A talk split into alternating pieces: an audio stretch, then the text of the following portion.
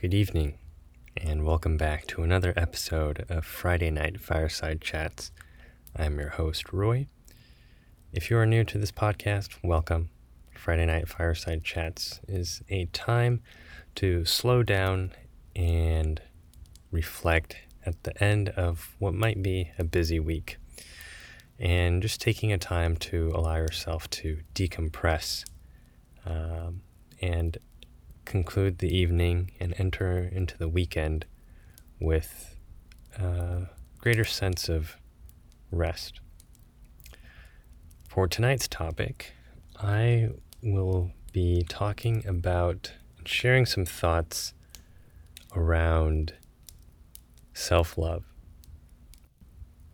Now, this topic is inspired by my own personal journey and experiences with coming to being able to love myself, to really like myself and fall in love with myself.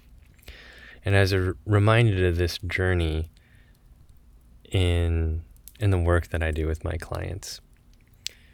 And so I think perhaps a place I would like to start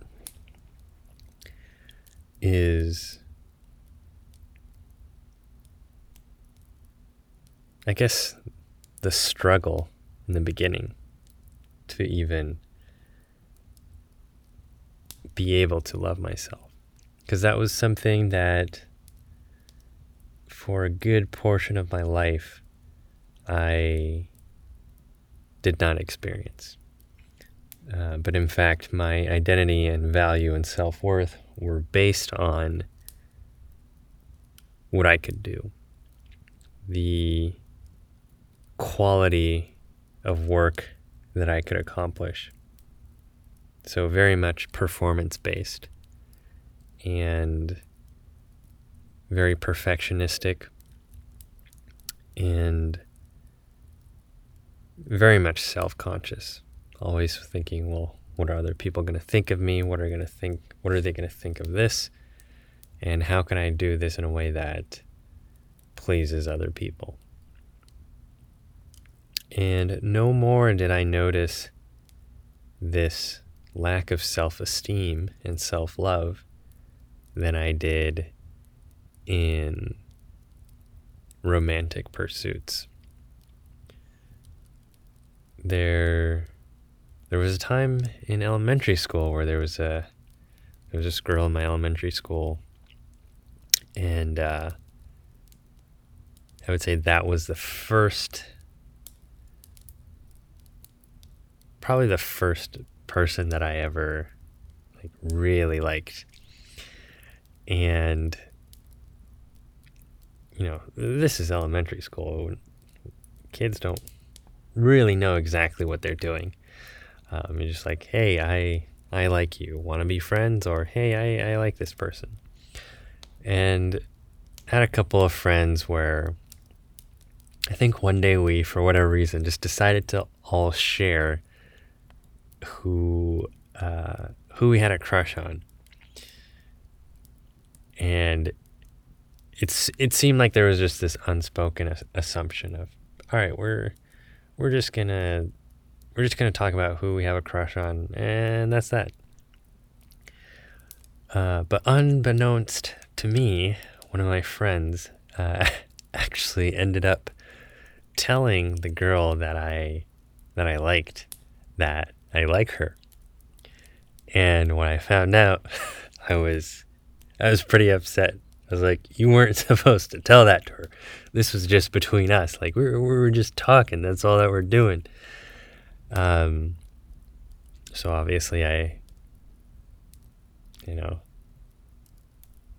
sought revenge on him and decided to tell the girl that he liked that he likes her. Ah, man, good memory. But uh, I bring that story up because it it being kind of that first experience of me liking a girl who because my friend had told her that I liked her directly asked me You know, hey, who do you like? Um, and being an elementary school kid, you know, still being very, I guess, I don't know, shy or awkward with all of that stuff. You know, as an elementary school kid, it's to be expected. I said, the person I like is the person that my friend told you that I like. I couldn't say, uh, I like you. I think I probably would have exploded. So I just said, the person I, that, that I like is the person that my friend told you that I like. And she kind of just mulled over that for a little bit and then said, I like you too. And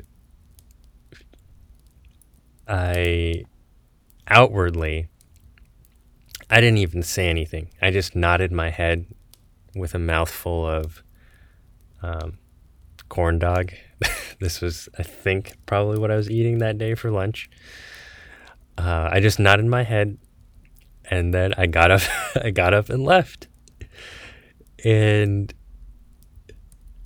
I, on the inside though, was absolutely, I was soaring.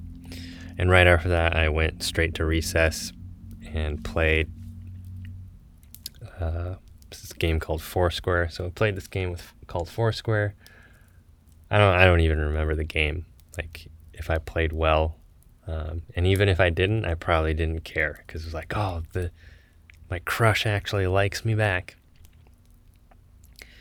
and th- that was thrilling, you know, to experience just as not even just as an elementary school kid, but just as a kid, as a living being, to kind of express something to someone and have it reciprocated.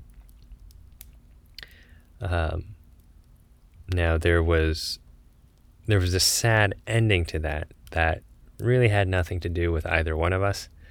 Um, but it was more a interruption and a blocking uh, from my own from my own mom and kind of the whole idea was you know hey you're, you're kid like shouldn't really be uh shouldn't really be you know focused on this kind of stuff you know just like pay attention to your schooling, you know, work hard there, and, you know, you can worry about girls some other time. And that was, I won't go into the stories of that, but uh, that was that was really crushing.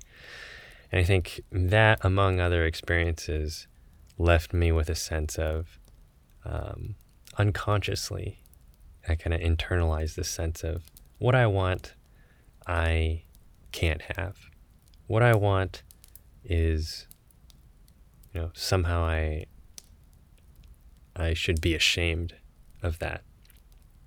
And I think therein came this sense of uh, eventual buildup of lower and lower self esteem, because the sense was, you know, this this honest expression of desire uh, enjoyment of someone is is now tainted and so perhaps that also means something about me is tainted. And f- clearly from that point on in terms of pursuing romantic relationships there's always been kind of that same nervousness uh, as an elementary school kid. But after that experience with my mom's interruption, um, I think I always questioned my right to be able to pursue romantic interests. And so, even though I did many, many times, uh, the the, self esteem was not there. And not to say that as an elementary school kid, when my crush said that she also liked me back, uh, I'm sure there's a possibility that if she said she didn't, um, that might also have a blow to my self esteem. Uh, it's hard to say, you know, can't really know since that wasn't what happened. But uh, the experience thereafter, you know, and my mom's interruption certainly had that impact. And there was there was an aspect of I think codependence that I developed where my sense of self-worth really became rooted in other people's approval. And there's there's plenty of history and reasons experiences that play into that, not just romantic pursuits, not just my mom's interruption in that one instance. But all of them kind of compiled together really struck home this sense of ah, I'm just I'm just not good enough. I'm not worthy. And so therefore I need to the, this feeling is awful and I don't want it there, so I, I need to do everything in my power to be the exact opposite. And that was through work, that was through performance, action. And that is that that is an element that I think other people can sense. Um, I imagine if you were to consider, you know, who in your life you respect, you could probably think of a few people. And I imagine if you were to think of a few people in your life, whether close or not close, uh, people who you, not that you don't respect them, but you you don't really, I guess, see them as people with a strong sense of solidity within themselves. I'm sure you could think of a few people as well. And for me, for most of my life, that was the case. I was definitely the latter. And with this aspect of codependence where it's like oh you know my my identity is based on other people and their approval of me. I i brought a lot of that baggage into these romantic pursuits um, in high school. That was when i had my first girlfriend and it was amazing feeling. But uh, there also was a point where probably wasn't that long, maybe a month or two max uh, into the relationship, she had voiced that, you know, she kind of wanted to break up. And I remember just completely losing it, crying, um, contacting her friends, just begging them, it's like, you know, please, please talk to her, tell her, you know, to to reconsider. And um, eventually we got back together, and then you know, later the relationship ended. Um, but it was it was very crushing an experience. And then later in college, uh, an instance of a girl who I really liked uh, we didn't even have a boyfriend girlfriend relationship. It was more so this one sided, like, oh, I really like you. Um, and when she kind of left, um, I I cried for I think probably it was two weeks, and by by left I mean like there there was another guy that got her attention. Um, it was not me. You know, I was not chosen. And so for two weeks, I was crying about it. And to think back about it now, I'm, I'm like, gosh, Roy, two weeks? Really? Um, but I I can have that compassion for myself as well. It's like, you know, you only knew what you knew at that time. And at that time, you know, this the perception was that she was she was everything. Um, but that being another stark stark indication of man, so much value and self so much value and sense of worth is being located in another person's approval of you. Another like if you can be in this relationship, if they would accept you and mutually reciprocate this uh, this relationship, then you have value. Then it means you're you know you're finally good enough. Uh, that happened a few more times in grad school. Uh, you know, three consecutive women and three consecutive uh, kind of no, um, just just want to be friends response. And it, it took all those experiences. Like it was after the third one that I I just was exhausted and for the first time pissed off. That that was the difference. Was um well, that's not completely true. I think the there were times before where I was also pissed off at the the women that I liked and it wasn't reciprocated and they went for another guy.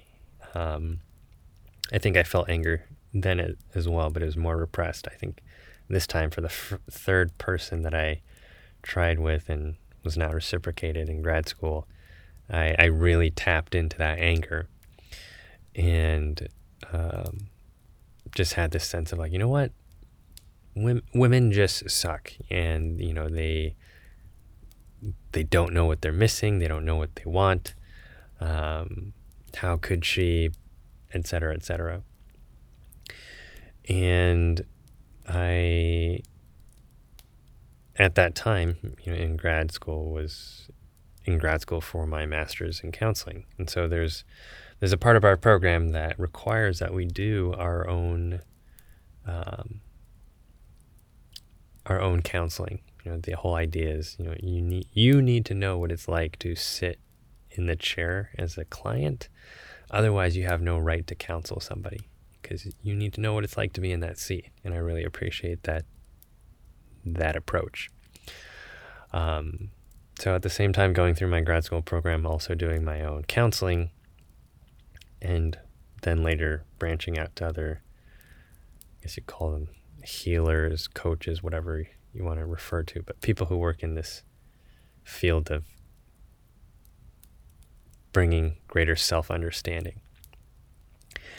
And it was working with one of these people um, that I really had to face my self hate and self loathing because that was at the core of the low self esteem and the desperate attempts to try to find my worth in a relationship.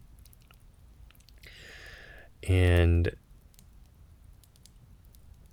ultimately that that was probably one of the most scary sad things to have to do. Um, I don't think that's something that I'll go into too much detail besides that. You know, it's it can sound a little vague. You know, what does that entail? Um, I think, long story short, it really is just looking at an honest mirror. Really look into the mirror and being like, okay, so all I see is self hate and self loathing, low self esteem. And I don't want to look at that, but gosh, this is the third failed attempt. So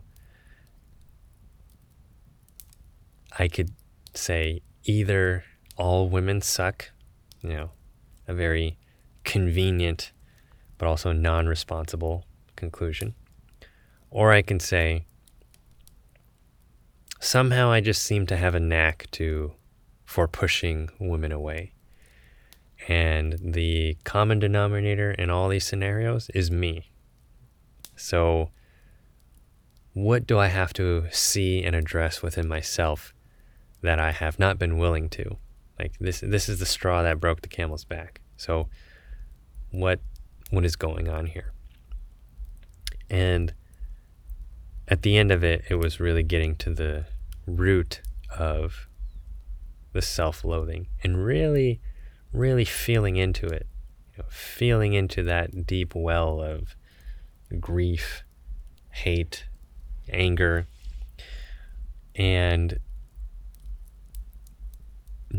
just I think almost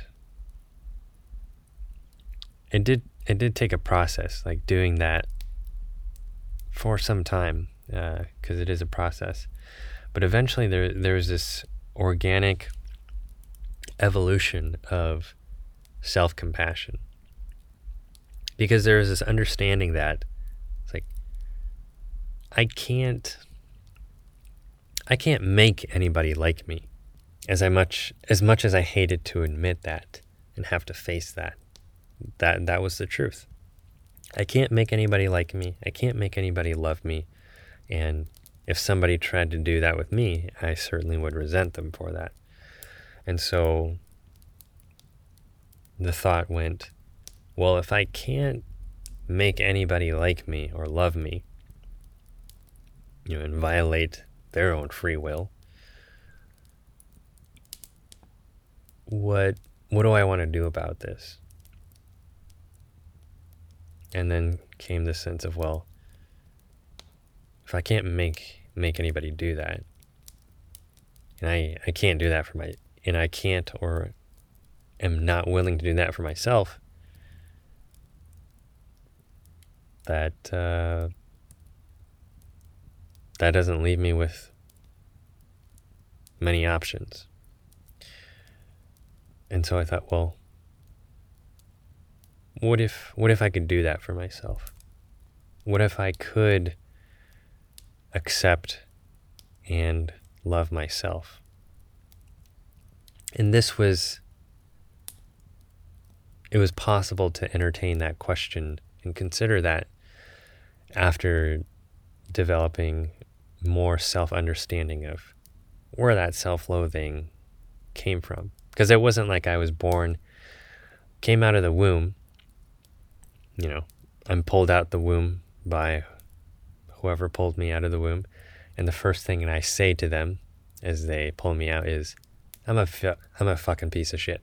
That I doubt any infant who is born said those first words as they came out uh, from the, their mother's womb. And so,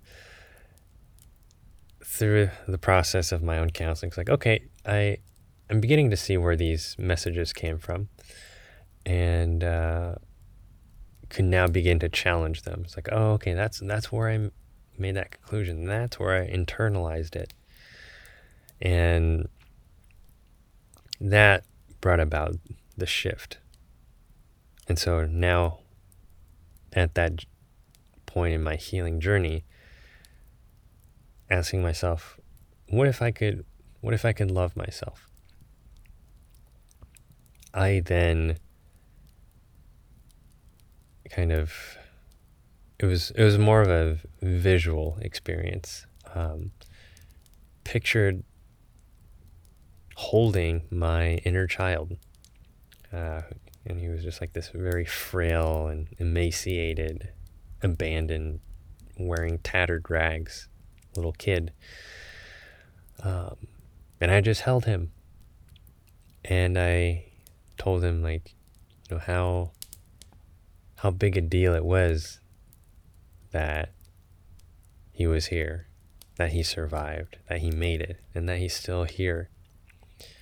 Uh, that that he went through a lot, you know, He had his ordeal. And by doing that for myself, being able to parent myself, you know, my younger self as my adult self, that changed everything. Because I I really believe that the one that we're looking for you know, whatever it is in our life that we feel like, you know, I'm, I'm looking for, I'm looking for this, I'm looking for someone to give me meaning. The one that we're looking for is ourselves. That you are the one that you've been looking for all this time. You're that hero, you're that savior. It's not anybody else. And that that made all the difference to be able to be my best friend knowing that you know i i came into this world alone in in the sense that um you know i'm i'm the I'm the single infant that came through my mom's womb at that moment in time. Uh, it wasn't like somebody else was in the womb with me. I'm like, all right, you know, here, here we go. We're we're we're coming out here together. And same goes for when when I die, when I pass and transition from this this current incarnation of life and consciousness you know, I could have loved ones around my deathbed. Um, but in the end, that journey of death is, is still mine to take. You know, others are not coming with me. And so I thought, you know, if if there's always going to be moments in my life where I I will be alone, and even if I were in a romantic partnership, there are still times where I'll be alone. There might be times where I actually really want to be alone. As much as I may love my partner, um, I don't necessarily want her to be there in every aspect of my life 24 7. I would want my own time. And so it's like if I if I'm inevitably going to experience times of being alone, I might as well be able to actually enjoy myself and actually like myself. Because otherwise, it's all about avoidance. And that's, I think that's the aspect that I see that not just with my clients, but so many in our people in our world that that seems to be the struggle. Self acceptance, self love and we have all these ways in which we turn to other people or things, activities. You know, it's maybe it's possessions, maybe it's our job, something to give us a sense of value, not just meaning or like purpose. Oh, okay, you know, I have a purpose here, but but a sense of value. That you know, because I have this person in my life, or I have this object or have this job, it means I'm not a complete failure. And I think there's definitely a good number of people where they, maybe not consciously, um, but maybe subconsciously, live their lives that way. That that there's this subconscious need to justify their value and their worth. And that on a deeper level, it's not because um, they necessarily hold a lot of, believe they carry a lot of value and an inherent worth, but it's almost like this overcompensation of, no, I need to do all these things. I need to have this person. I need to have this material. Or have need to have this job, whatever it is. Because if I don't, I can't bear bear what I would have to deal with. I can't bear the idea and the feeling of having to be with myself. The part of me that actually hates me, the part of me that actually doubts that I have any value just for being who I am. And I think something I want to offer to anybody who feels that, who can relate to that, is to face that honest mirror, to look into that honest mirror, and to really work with that self loathing and the origins and roots of that, where those messages came from, is a very painful journey. There's a lot of tears, um, a lot of anger, and I I can't tell you how impactful it was and continues to be to have been able to look into that mirror and really do that work. I I would not trade it. That pain, the grief, the tears, the anger were so worth it to get to this other side that I could not see at the time. I didn't know where I would be now. But all that all that heartache, you know, and how most of this I was talking about was based on uh, romantic pursuits. All those failed attempts, all those tears over these women and unrequited affection was worth it. Because looking back now, I'm like, though those failed attempts were the key ingredients to actually get me to face myself, to actually get closer to the core of my troubles.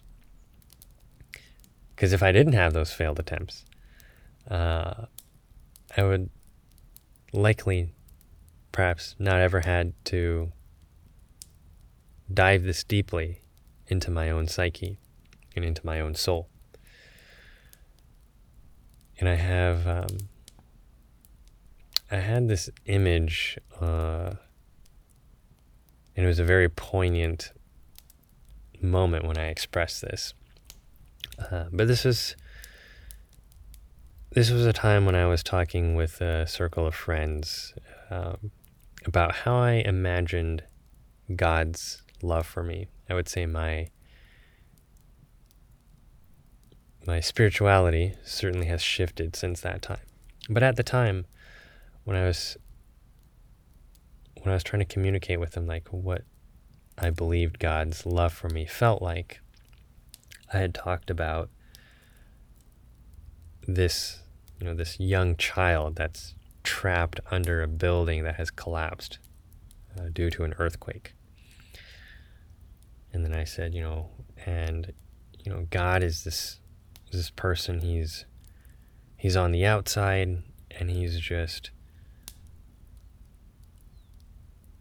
pulling away at all the rubble.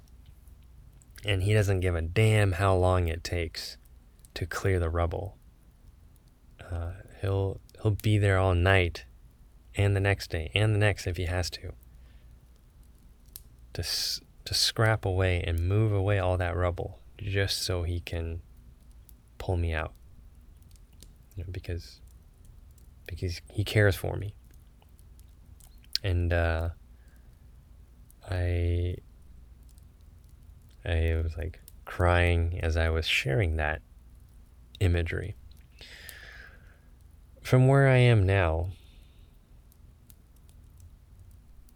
I look at that image and I, for myself, see it as I am that child that I described, and I am also that man that I described. It is not to me, anyways. I say this to me, you know, it can be different for other people. Um, but to me, I am that man that I've been looking for. I am that quote unquote savior or God that I've been looking for. And to be able to have that realization that I am the one that I've been looking for, I, I really can't put into words how that feels. Other than just to say, it was worth it. Every damn tear, every shred of anger that I felt, it was all fucking worth it. To find that piece of myself.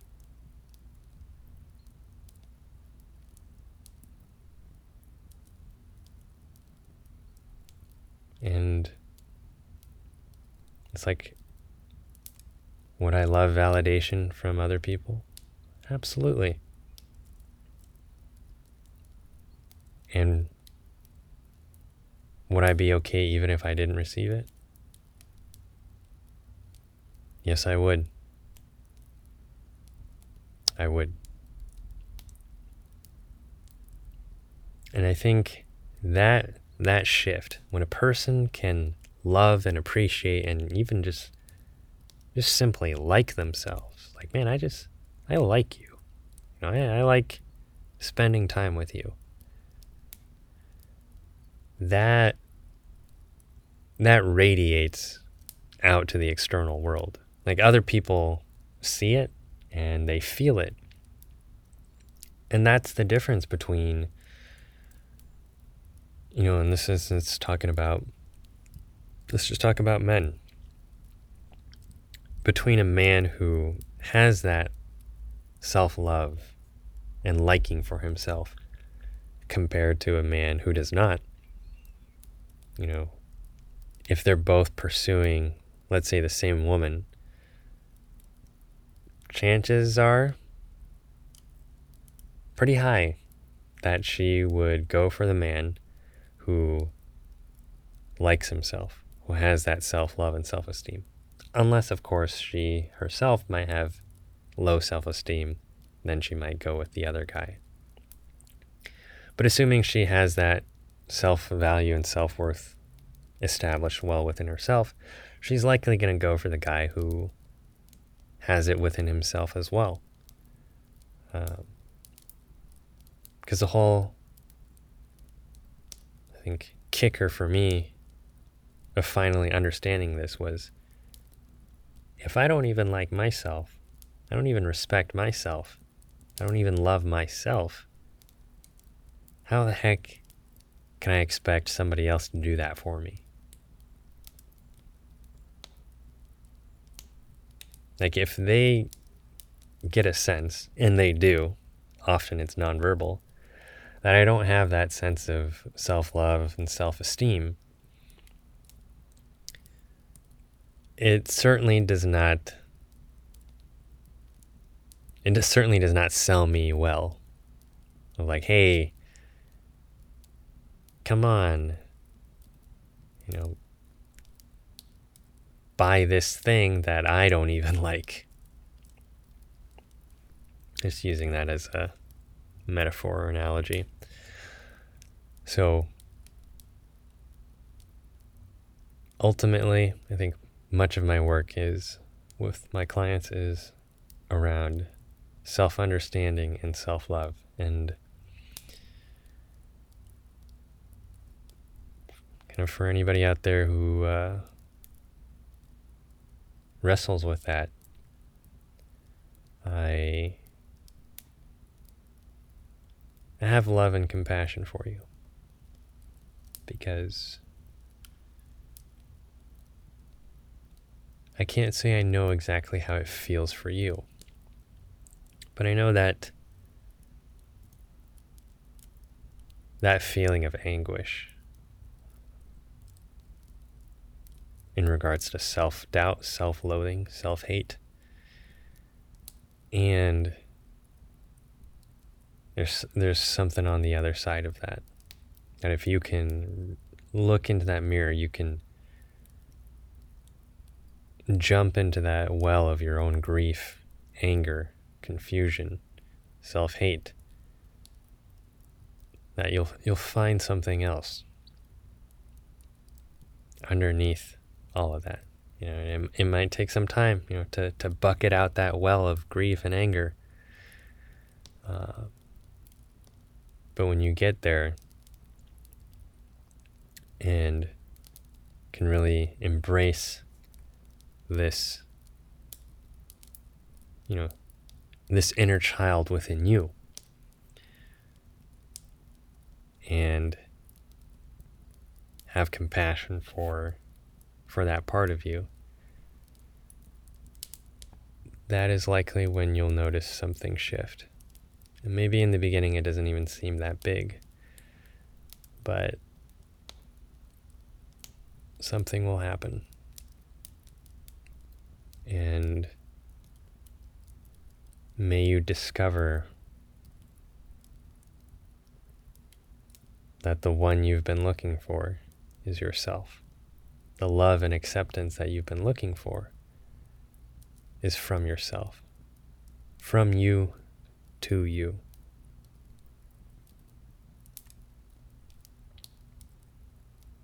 And with that, we'll conclude tonight's episode. Thank you all for tuning in for tonight's episode. If you want to learn more about the work that I do, you can visit my website at www.sacredwildman.com. And if you would like to support the work that I do, if you felt that it has had a positive impact in your life, or it's just something that you feel, hey, I, I really like what you do and I want to support it, um, you can find a donation link on the homepage of my website. And support in that way. If you do, thank you. I appreciate all the support and even just you tuning in. I wish you all a great and restful Friday evening and a restful weekend.